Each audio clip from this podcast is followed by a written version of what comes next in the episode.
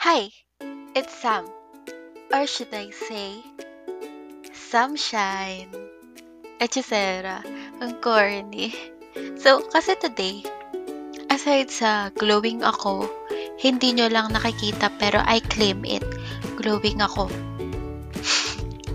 so, aside from that, today, I'm gonna give off light or I'm gonna enlighten you guys with some facts and realizations na aking nag-gain from this subject over the past weeks.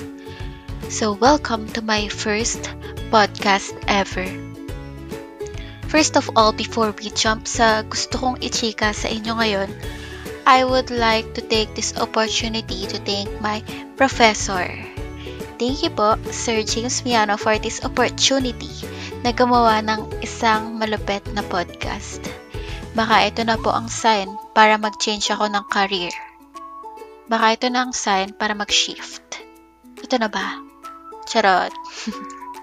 so, nung nakaraan, sa last formative assessment, nag-explore kami in one of the places na untouched from colonization, which is sa probinsya ng Ifugao.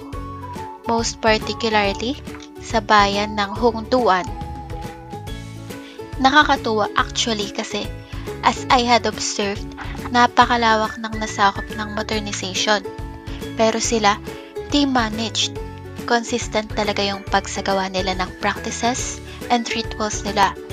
So aside sa ang pogi ni Erwan Yusuf dun sa video, dito talaga ako napahanga.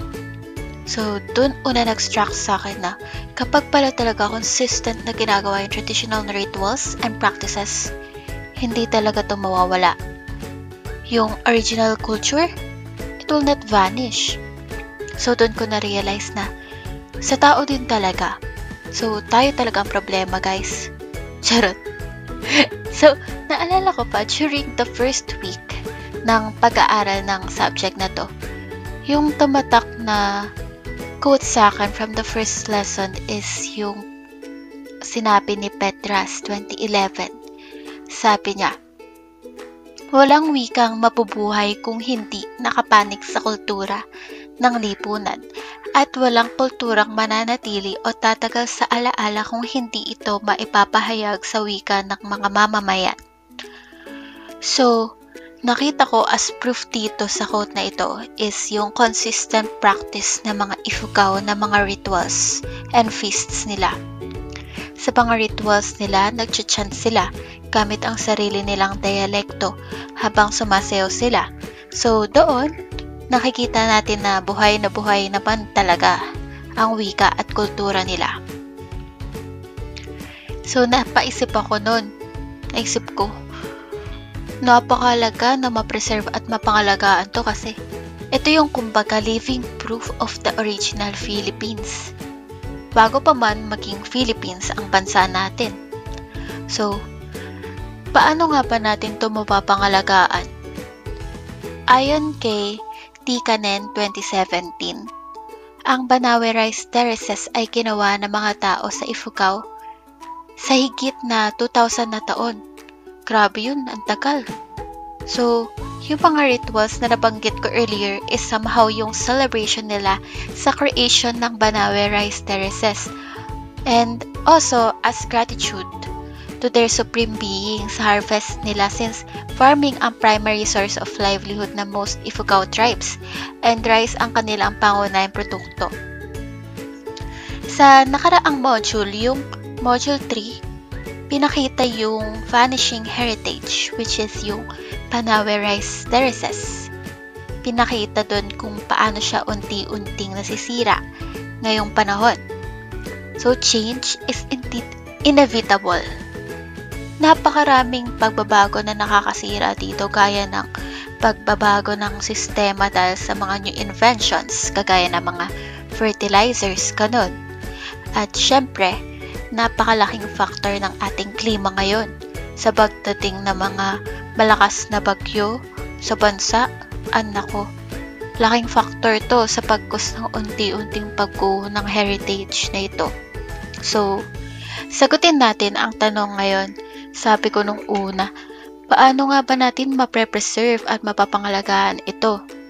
So considering na alam naman na natin yung factors na nag-contribute sa destruction ng Panawe Rice Terraces, we must resolve it one by one. Una, yung sa makabagong inventions, kagaya ng sabi ko, yung mga fertilizers. Yung mga bago kasing inventions na to is being utilized for convenience. Pero, tignan natin ang nangyayari. Yung inventions na mga ito It is only distracting the rice terraces. We must comply with the original na inilahad ng mga sinuunang Ifugao sapagkat sila ang gumawa ng, ng ito at sila rin mismo. Siyempre, ang may alam kung paano ito mapapangalagaan. So, second na nabanggit ko is yung pagdating ng iba't ibang kalamidad sa bansa.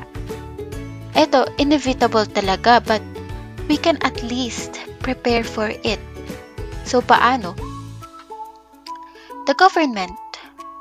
Yung government's role kasi is to be the ruler of the people of the country.